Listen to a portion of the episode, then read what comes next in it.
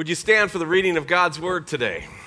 We're going to be in 1 Samuel chapter 16, and to read our passage today, Nathan Peakin's going to bless us with scripture today.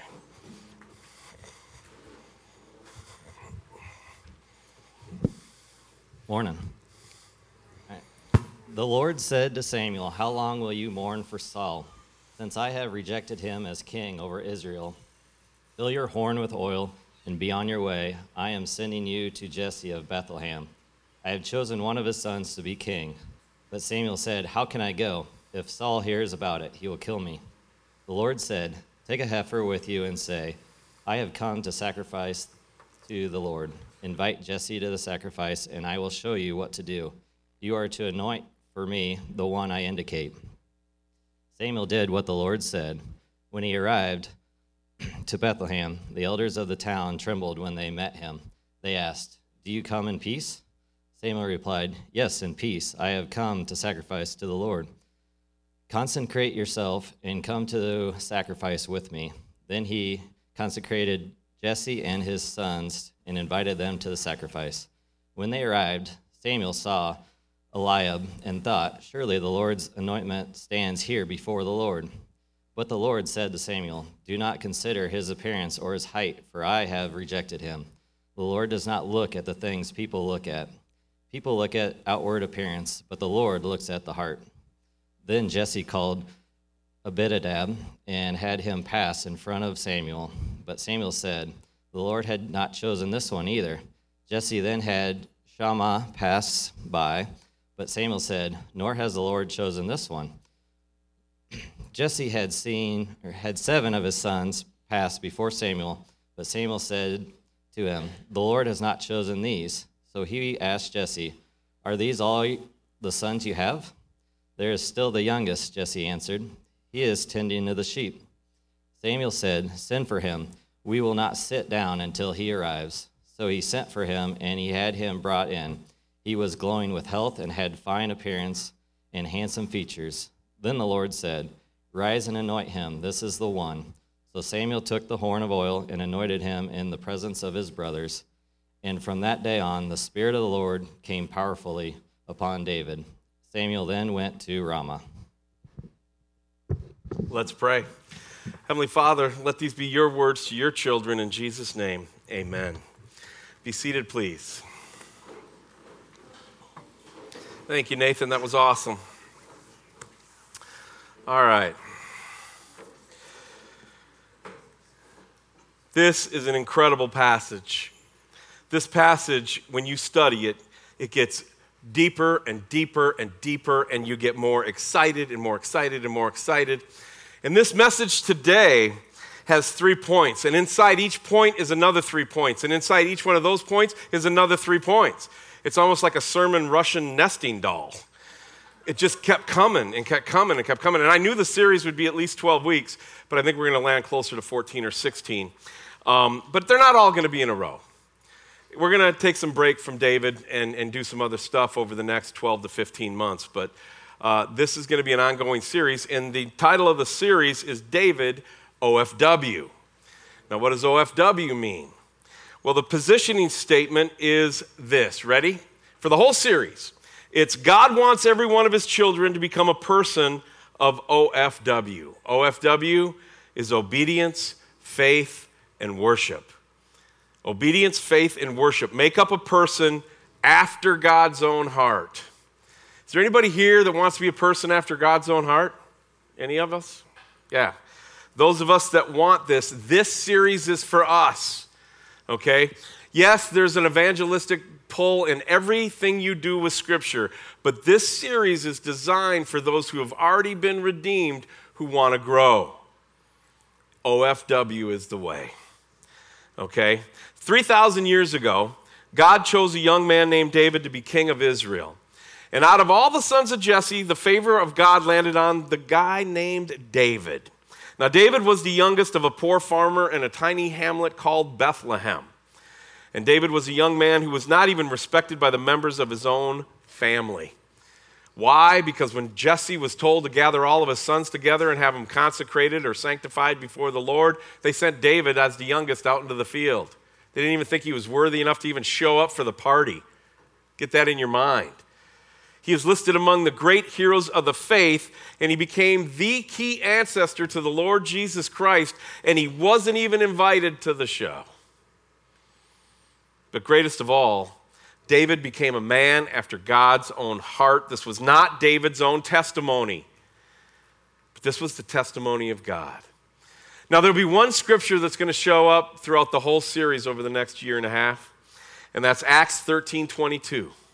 Acts 13 22 is our series text, and it says this It says, And when he had removed him, he raised up David to be their king, of whom he testified and said, I have found in David, the son of Jesse, a man after my heart who will do all my will. So uh, we're going to spend about a dozen Sundays on and off over the next year to understand this OFW in action, basically. So here's a question for you as we get started on this long journey today. Why spend so much time here with David? Well, the short answer is this David achieved in his life something that God wants each of his children to at least achieve in a little bit, if not a great portion. David achieved something many of us fail to accomplish, or if we do accomplish it, it's a little bit and not a great portion.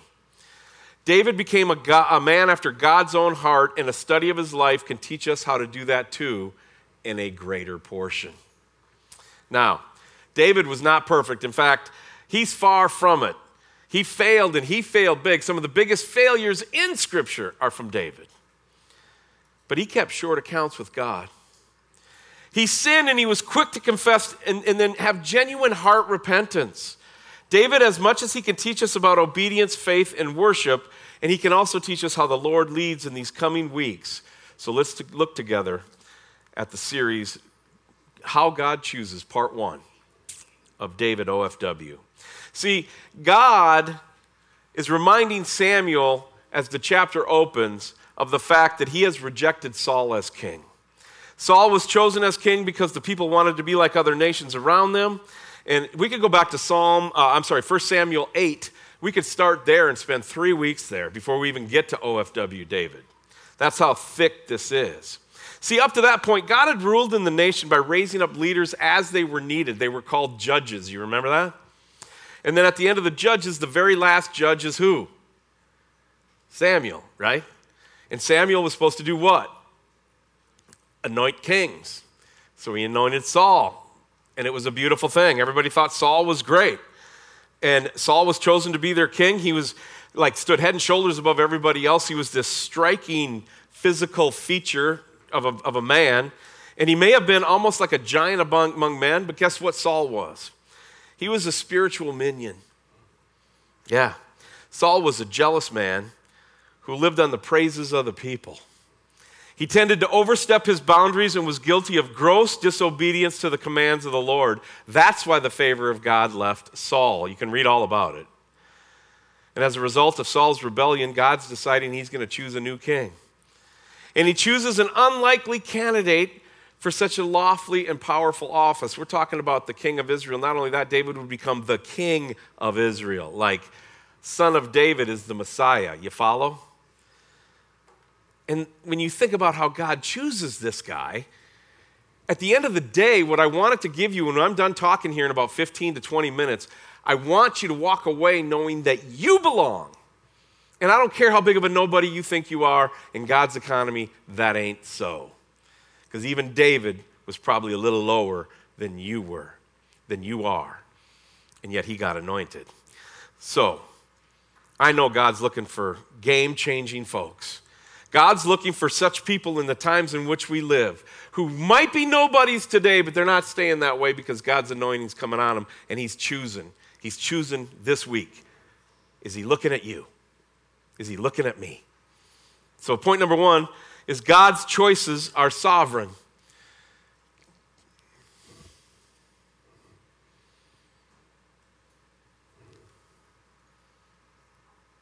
It's against the backdrop of rebellion and rejection that God begins his selection of a king. See, God works behind the scenes during these difficult days in Israel history to prepare a way for his plan to be fulfilled. And now Samuel's told to go find a new king. And Can you not see it? If you read the scriptures and read 1 Samuel from, from, from uh, 1 all the way up to where we are now, you will see that God is moving and orchestrating everything in place. Have you looked on the last 10 years of your own life? Have you not seen that God has moved the chess, board, uh, chess pieces around on your board to work out some of his good pleasure? I know I see it all the time. See, if you look back at the ancestry of King David, you will find the hand of the Lord moving and shaping events. In David's ancestry, there was a woman named Rahab in Judges chapter 2. She married a man named Salmon. He became the mother of a man named Boaz. Boaz married a Moab girl, a Gentile. So again, God's grafting us in from the get go.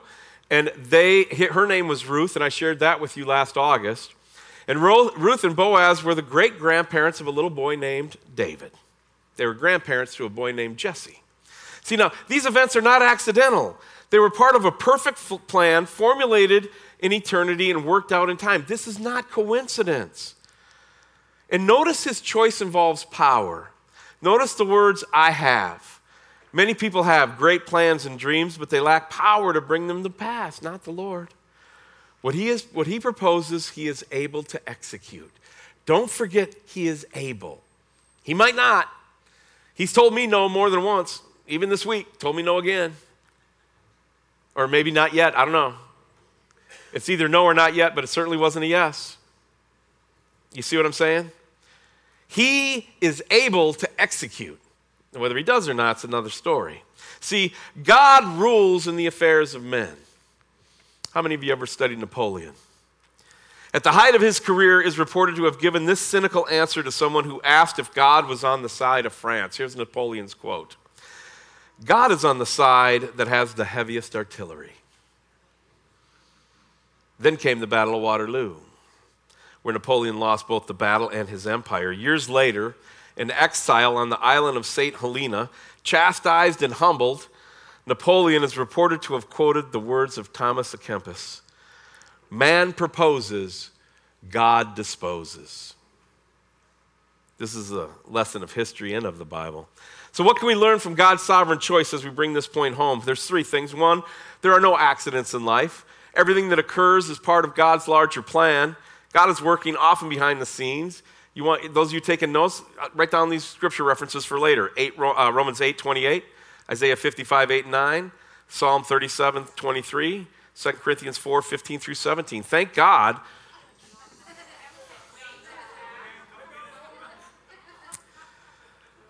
It's a long sermon. I, I better slow down or I'm going to miss y'all. I'm trying, to, I'm trying to fit it in. Isaiah 55, 8, and 9, Psalm 37, 23, 2 Corinthians 4, 15, and 17. I'm just thankful that God's in control. I didn't know that many people were taking notes. I say that thinking that there might be, and then probably not. Turns out a lot of you are. Second, God is able to bring his plan to pass. God is able to bring his plan, you know, he will never propose a plan that he is not able to accomplish, whether it is a plan to take a shepherd boy and make him a king, or whether it's a plan to work out his will in your life. I don't care where you've been, who you are, what you've done. You surrender to Jesus, it's on.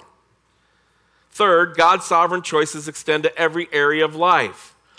I do not presume to understand it all, but I believe I believe God's in the process of working out his will in each and every one of us every single day. Sometimes we help the process, sometimes we stall the process, sometimes we hurt the process. Sometimes we accelerate the process in a good way, sometimes we stall it out. See, God's in the business of working out all things according to his will and bringing his eternal purpose to pass in time, including leading you to a place where he thinks he wants you to be. Okay? So, what if God leads me to a place and, I'm, and I know he wants me to be there, and I find out it's his will for me to fail? God doesn't do that. Says who? Says who? What false teacher taught you that?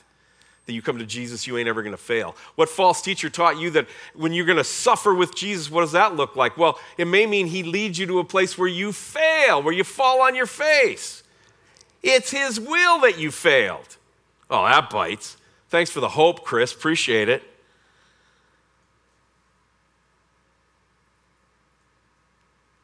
Look, there are times when our failures have nothing to do with God. It has nothing to do with what really is happening on the ground. The facts on the ground with our situation is that God had nothing to do with our failure. It was all us. It was us. Follow? But there are times. There are times, make no mistake, make no mistake about it, God will do and has done and will do again and that is take you on a path that you know you're doing the right things and you know you've prayed it through. And everything in your spirit is telling you this is of God opening a door and I must walk through it. And then, boom, no real fault of your own, everything falls apart. What then? Did God make a mistake? Did I not hear my Savior's voice right? The scripture says the sheep hear the voice of the shepherd. Did I misunderstand? Can I even hear from God anymore? What if the failure circumstances was allowed for your long term growth? What if this leads to something better that would never have been found if not for this circumstances failing just the way that it did? Another better way to look at it, and this is the most common I have found, is what if your failure in this certain circumstance actually gives God glory? What then? Well, then, you are given an opportunity to exhibit joy in your suffering, yes? Some people are bothered by the notion that God is in absolute control of life. I find it very comforting. I know that nothing can happen unless the Father ordains it, and that if He ordains it, it's for my good or His glory. Thank God for his sovereign choices. Let's go to point two.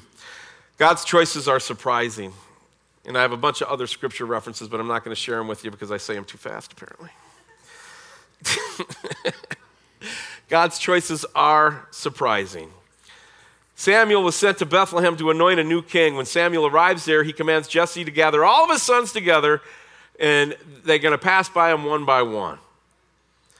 And by the way, Eliab, the oldest in this culture, stone cold, that's the dude.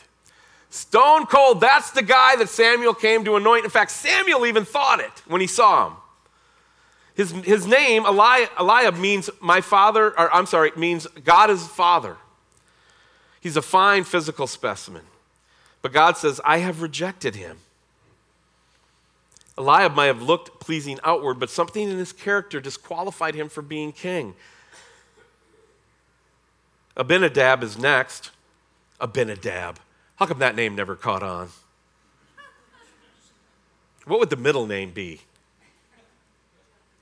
Abinadab, Hosea, Danielson, you get in here. I'm sorry. His name means my father is noble. He too was passed over and rejected. Next is Shammah. Is anybody else, when they read that for the first time, say Shazam in their mind, or is it just me? Okay. His name means astonishment, which, if Shazam was in the Bible, that would be astonishing, wouldn't it? This may refer to the physical size or some other physical trait, but he's rejected as well, one after another, until all seven have been passed by and rejected by God. Any one of them would have possessed the characteristics, both physical and otherwise, to turn heads and rule as king. I'm convinced of it. But none of them possessed the right kind of character traits that God was looking for. So, y'all want to want to hear a story? A story that uh, Kirk Cousins told us on the air about this passage. It's a little sidebar. I, th- I just find it really cool. Uh, Kirk's dad's a pastor. His name's Don Cousins. And Pastor Don Cousins, the morning of the NFL draft in 2012, read this passage that we read today to his family. And then he said out loud to basically nobody, I wonder what all this means for us today. The story of Samuel anointing David. Then Kirk waits all the way to the fourth round of the NFL draft. And the Washington Redskins take him after drafting a quarterback with the second overall pick in the draft. Now, without spending too much time here, what does that actually mean in real life? I know there's some football fans here that can tell me, but those of you who are not football fans, what that means, real, fa- real life, facts on the ground, is that Kirk Cousins was drafted to be a career backup. And that's something that wasn't and isn't still on the radar. So, guess what number Kirk was taken? He was the eighth quarterback taken. Matches up with our scripture, doesn't it? The eighth quarterback taken. And then he comes on our show the following Tuesday and tells us that the family is giddy about being the eighth quarterback taken. Like David was the eighth brother considered by God with Samuel the prophet ready to anoint. Awesome stuff. Now, with history on our side 13 years later, how do you think it turned out for Kirk? I don't know. Where's Brandon Weeden? Where's Brock Osweiler? Just asking for a friend. Anywho, moving on. God sees what man cannot see. Even Samuel was impressed with Eliab, and God wasn't. We are the same way. We are the same way. We see a young person, you know, a young lady or a young man, and we look at them and we say, oh, they would make a fine blank someday. The problem is we cannot see their heart. We judge people by how they strike the eye. God judges, judges them on a different level. That person we think will do great things of this or that may not even be a blip on God's radar screen. The people that we're overlooking all the time may be of the kind of heart that God wants to use. See, God looks on what he sees within the context of our heart. And you say, dude, my heart's pretty messed up. Mine was too. That's why when we come to know Jesus, he takes out that heart of stone and gives you a heart of flesh. You have something different going on. See, his choices are surprising and it brings requirements. When you are chosen by God to do something, he has a requirement for you. He looks on the character of your heart. Now, before Saul ever ceased to be king, God had already determined to raise up a man with the right kind of heart. Look at 1 Samuel 13, 14. 1 Samuel 13, 14. You see the sons of Jesse stand there that day? They all looked the part. But what Samuel could not see was the condition of their heart. There's a lesson the church needs to learn today. I mean, the authentic church. When we look for leaders, we often seek those who possess certain characteristics, and we think that success will and intelligence will, will spell leadership in the church, and that's not true. Many a church has suffered because they put the great businessmen who had a weak heart in a place of leadership in the church. He might have been a great businessman, but he wasn't set to be a great leader in the church. And I know there are great leaders in business and great leaders in the church, and they, they, they merge together just fine. I'm just saying, we need people who are faithful and in pursuit of some sort of holiness. And that's obedience and worship and faith. And if you mumble the letters around, it comes to OFW. What a contrast. God is not nearly as impressed with people and their achievements as we are. He is not concerned about the beauty of our outward man, he is caught up with the condition of our heart. As God looks at your life, what does He see? Seriously, what does He see? Does He see a pretty face, a pleasing physical appearance, a well kept, well dressed body? No, He sees your heart. When God looks at you, He doesn't care whether you're having a good or bad hair day. God sees the real you. But here's the bottom line question does God see a heart that he can use? Or does he see the same thing he says when he sees Eliab? I have rejected him. What does God see in your heart? By the way, often we judge people by what they are. God looks at us as to what we can become. Thank God he judges us on the basis of amazing grace, not what the eye can see. But it's surprising I mean, think about it. David is so insignificant to be chosen is it's like if, the, if it was a video, it would be a viral video in ancient times. David gets anointed. It's, he's the youngest. He's said to be with the sheep. He's not even invited to the party. He's just out there doing the job of a humble servant. The one rejected and passed over by the others is the very one picked by the Lord. Have we seen this story play out before? You see it over and over and over and again with the Lord. People reject, and He picks. Ever been on the playground, been the last one chosen? It sucks. It bites. It's horrible. That's the kind of rejection we all think in our hearts is going to happen to us. All of us feel like we're not worthy Why would Jesus want us? And then the Spirit of God will lay on you the incredible value that you have in the eyes of the Lord. And no doubt Jesse and his sons were amazed when the ancient prophet hobbled over there and dumped the oil on David's head, yeah? We got to look careful at how we assess those around us. We look at people today and we think we know who God can use and what he will do with them. Look, you never know. I mean, look who God picked for your pastor. Poor souls. See, God excels at taking nobodies and making them into somebodies. And when God makes us somebody, it's always for his purposes, it's never for theirs. Ever. And I want to give you a little secret as one who is an absolute nobody who became a somebody for 10 minutes. Those of us who know we're nobodies, that's why I call you sinners and losers instead of saints growing in the Lord, because you're both. The reason I do that, the reason I act that way, the reason I flow that way is because I will always be a nobody, but I know the premium somebody. And he's told me that I'm somebody in his kingdom. And he said, Don't worry about it. You don't need the answers, just proclaim what I give you. Oh, yeah, you were this hot debater back in high school. We don't debate here, we proclaim the message of salvation. That's it. You never, ever, ever forget that we are nobodies. Every ounce of somebodyness that we have ever known, it is obvious down into the depths of our soul that it comes from the Lord and He gets the glory. He always needs to get the glory. In 1809, the world was watching with bated breath as Napoleon conquered the nation of Austria. Cities, villages, and hamlets fell into his grip, and the world wondered if he could be stopped. Well, this mad little emperor was running around battling his way all over Europe. Guess what happened in 1809? Thousands of babies entered the world as well.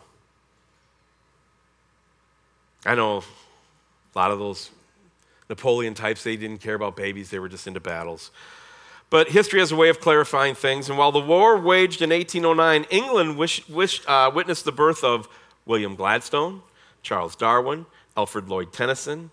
America that year welcomed Edgar Allan Poe, Oliver Wendell Holmes, and in the cabin of an extremely poor family in Kentucky, a little baby took his first breath who was named Abraham Lincoln. Now, a little over 200 years later, no one but historians can name any of Napoleon's battles from 1809. Can any of you? 1809, Napoleon. Anybody? Tip your tongue? No? See, nobody cares. Nobody cares. But each of those little babies I named came into the world as a nobody, and each left their mark on the world in their own way. And you never know what God will do with unknown people around you today. No one but God would have picked Saul of Tarsus to be an apostle to the Gentiles. Nobody. But God chose him. Who would have thought that Peter would have been used like he was by the Lord after he fell the way that he fell? If that doesn't give you encouragement based on whatever you had going on in your past for what God might do for your future, I'm not sure I'm the guy who can help you. That should be enough. God picked Saul. God picked Peter. God picked Chris Danielson to be your pastor. What about you? God's calling you. Let's go to point three, last point of the day. God's choices are specific. God's choices are specific. It seems crystal clear that God had a specific plan in mind. He sent Samuel to a specific town, to a specific family in that town, and then to a specific person he had chosen for to be the next king. Very briefly, there are some indications as to why God made the choice he did with David. See, there's three things. Back to the Russian nesting doll sermon, here comes. God, chooses, God chooses those who are ready, reliable, and redeemed. Ready, reliable, and redeemed. Specific. See, Jesse and David's brothers are brought before Samuel, they get consecrated. What does that mean? Another translation is sanctified. In other words, their sins are dealt with and they are made ready for worship. They're ready to stand in front of the prophet. Now, when David is brought, there is no time for him to be sanctified, but he is ready nonetheless. Did you pick up on that? They brought him in out of the field. The prophet sees him, wobbles over, anoints him. He never had time to go through the consecration, sanctification process that they had in that time. Why? You ever wonder why? Because David was already ready. David is a picture of a believer who keeps his heart in a state of readiness. He does not know when the Lord might call him, so he stays ready at all time. That's the kind of person God is looking for today as well. And yet we got people who say, well, I can't help out at the church on Sunday because the forecast is for rain. Yeah, you better stay home. Keep that top of your head dry. We do not know when the Lord's going to call. But when he does, I'd sure like to be ready. How about you? That's the kind of person God is looking for. Look, if you want to be used by the Lord, let me encourage you to be faithful where you are. Allow God to develop your character, your integrity, your faithfulness, and your sense of responsibility in the ordinary, mundane events of life. Now, I know that there are four people in this room right now that I've had a very level of counseling with. So I'm saying it for these four, but I'm also saying it for you again. Listen, allow God to develop your character, your integrity, your faithfulness. This doesn't happen like a microwave oven. It might take a couple days, it might take a couple years. But you stay on that bike, you keep riding. Allow God to develop you your integrity, your faithfulness, your sense of responsibility in what? The grand things of life? No, we all have that in the grand things of life. We all take responsibility. We, as Christians, with God calling us to want to pursue Him with a, with a heart after God, we need to be responsible in the ordinary, mundane events of life. Be ready, be reliable, for you never know when the call of God's going to come. Faithfully walk with Him obedience, faith, and worship. Now, it should be worship, faith, and obedience, because worship and faith lead to obedience. But the acronym WFO has a completely different meaning in the racing circles, so we're going to leave that one alone. And we're going with OFW. I think you can figure it out. Obedience comes out of faith and worship. When you come to church, do you feel like worshiping Jesus? I hate the fact that music has gotten the, the label worship. Like when we sing, we're worshiping. After that, we're not worshiping. We're just attending church. No, worship is a, a part of our being. And we're faithful to Him. And we want to walk with Him. And we want it for His glory first. And whatever else happens to us, we're okay with. And when you're clicking in that mode, let me tell you something there's nothing this world has to offer. Nothing the biggest piece of glory you can think of that might come your way, the biggest amount of riches you can think of that might come your way, it's all nothing in the face of eternity in what Jesus is offering you today. And in his time, he will use you if you are available for his glory. Last point, last thought, we're done. God only chooses certain people. You want to know who they are? It's true. If you are not this, God's never going to choose you no matter what you do. If you are this, God's already chose you and He wants more of your attention. He only chooses those who are redeemed. Make no mistake about it, God only uses those who He has saved. He's not going to call someone to something that's not saved the first thing he's going to do is he's going to call them to be saved. Use common sense. I know critical thinking is an, is an endangered species in our, in our society, but let's try to hold on to it here at Fresh Encounters. Yeah? Use common sense. If you are not redeemed, God is not calling you to anything. His call on your life is to get right, get saved, be forgiven, be surrendered to Him, and become born again. Turn from your ways, repent, be redeemed in the blood of the Lamb. Until that happens, the rest of this is just short, fat guy up front talking. It doesn't mean nothing. See, I came to Harlan, and I go anywhere really, but I came here, same point. Who's God calling? Who's He going to use? How can I help those people? How can those people help us? What can we do together? I'm constantly looking for the call of God on people. This church this week experienced something so beautiful, I'm hoping that it didn't pass by all of us. We have a highway patrolman who's fallen deeply in love with Jesus, and he cannot stop wanting to share it. Put a curriculum together and taught apologetics to our junior high school kids this week.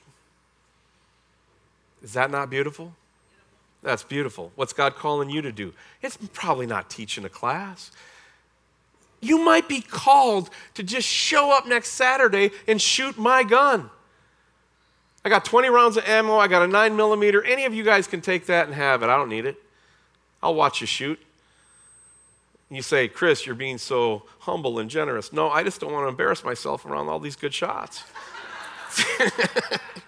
so I'd rather, use, I'd rather use generosity as a virtue. I joke. I joke.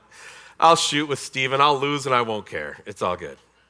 See, repent and be redeemed in the blood of the Lamb. God is still looking for people he can call and use for his glory. Can you honestly say that your life is ready and available? Is it ready and available? Well, if it's ready and available, I'm going to challenge you for one thing, especially you men. We have Encounter Kids Children's Church going on right now. It's 35 to 40 minutes a Sunday, and we can't get it staffed. Really? We don't have 20 or 30 of y'all that would be willing to give one or two Sundays a year to go hang out down the hall with these kids? Really? I challenge all of you to email info at fecharlan.org and say, I'm in, I'll do something. Look, I can't teach, I don't want to be in charge, I, I just want, I'm available. Do you know how badly we need you right now? If you don't step up and send that email, guess what? I'm going to be calling you. And guess what happens to me after two hours of being telemarketer up in my office? I start telling you what I want you to do instead of asking. I start becoming the closer. Anybody want to be closed by their pastor on volunteering this week? I know I don't. So pick up your phone right now. You got email on your phone. Type in info at FEC for Fresh Encounter Church, Harlan, that's the town we're in, dot org. And just put, I'm in. That doesn't mean that now you're, well, thank you for sending that email. You're now teaching Sunday school for the next 37 weeks. Thank you. God bless. No, it just means you were willing to be a part of us. You're willing to be a part of us. You know, Hannah, who I baptized the other day, she's coming from Woodbine. You think she wants to drive all the way over here from Woodbine to be a teacher for these kids when she's a teacher during the week? No. But I bet if I asked her to do it one or two times a year, I bet she would.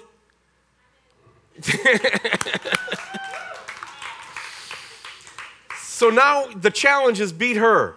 She's driving from Woodbine twice this year to do nothing but help take care of the kids, maybe sing a few songs. You see what I'm getting at? Be ready and used to be used by God. Do you possess the kind of character that God is looking for? If the answer is no, coffee with Chris, let's start. Let's start down the path. Gosh, I love you guys so much. There's so many I want to talk to you all and just get to know you guys. I got time during the week, people. I'm not overwhelmed. Guess what? There are things that I can put off that I'm going to do this week to be with you because you're more important. I mean, I've been working on this David sermon series for over 10 years. Never delivered it. This is the first time. The Joseph series, I've delivered four out of those 16 messages that I wrote about 10 years ago. I don't need to keep working on future stuff. I got Tuesday afternoons, my creative writing afternoon.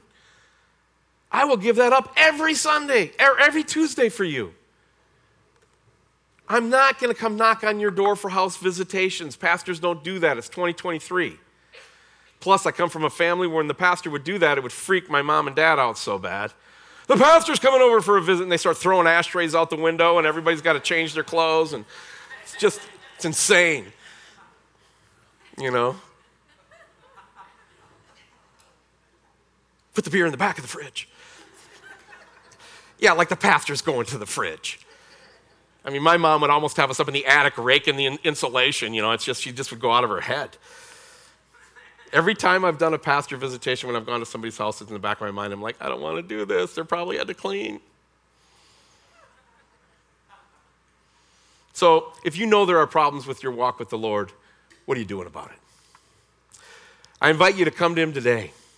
I invite you to come to Him today. I invite you to confess your sins to Him, receive His forgiveness, and be ready to be used by Him in His time. And I've been around the world, folks, and I'm here to tell you there is places that might match Fresh Encounter, but no place on the planet beats Fresh Encounter. It doesn't. This is one of the greatest places on earth to serve Jesus. Why do I say that? Because of the last year of experience I've had? Yes. That's part of it. But part of it is because God picked Harlan for us. And He knows I like to have a good time. He knows that we're going to have fun wherever we go eventually. And He picked here. So that means, by default, some of you have a calling on your life that you need to fulfill, and I'm here to help you propel to the future, however that might be. It might be one conversation. I might study with you weekly, like I do with Luke. I might do a lot of stuff with you, but not until you come knock on my door, because I'm not chasing you down. We don't live in that society where the pastor knocks on everybody's door anymore. But I'm here for you. Why? Because I want you to be there for other people as well. Why? Because the time is coming when, when us gathering together in freedom is going to be tough. I'll just put it that way. So receive his forgiveness. Be made ready to be used by him in his time frame. I love you guys. Let's pray. Heavenly Father, Lord Jesus, Holy Spirit, we are so, so fired up to just have your will done in our life. And yet, sometimes, Lord, we don't know how to execute. Sometimes it feels overwhelming for us, or it feels like somebody else would be better at it than us because we just don't have it. Well, Lord, I ask that you would show up and that the it inside of us is you, and you will do it, and we will give you glory. In Jesus' name we pray. Amen. Thanks for listening to the teaching ministry of my husband, Chris Danielson. BibleIdiots.com is still the website for this show, but we have grown. The new parent ministry is found at freshroadmedia.com.